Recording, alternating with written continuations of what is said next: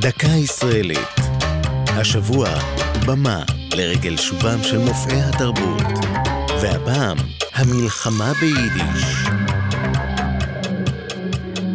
אחד האתגרים שראש הממשלה הראשון, דוד בן גוריון, ראה לנגד עיניו עם הקמת המדינה, היה עקירתה מן השורש של היידיש הגלותית לטובת חיזוק מעמדה של העברית. כך ב-1949 הוחלט, אסורה היידיש על בימות התיאטרון. אבל אפילו החוק לא עצר את שמעון ג'יגן וישראל שומאחר, צמד הבדרנים היידי המצליח בעולם. השניים ניצלו פרצה שהתירה את ההופעות ביידיש לתושבי חוץ, וחרשו את הארץ בהופעות לאורכה ולרוחבה. האיסור על הופעות ביידיש נאכף ביד קשה במשך כשנתיים, אבל לבסוף בוטל בעקבות לחץ ציבורי. אז חזרו להופיע כאן בהצלחה ג'יגן ושומאכר.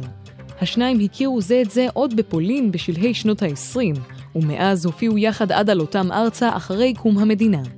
מערכוניהם עסקו בחיי העיירה היהודית, כמו גם בהוואי הארץ-ישראלי, ואפילו בסאטירה פוליטית.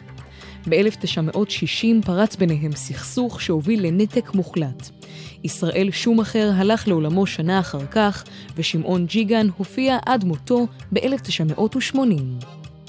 זו הייתה דקה ישראלית על במה והמלחמה ביידיש. כתבה יובל אונגר, ייעוץ הדוקטור יאיר ליפשיץ, הגישה עמלי חביב פרגון.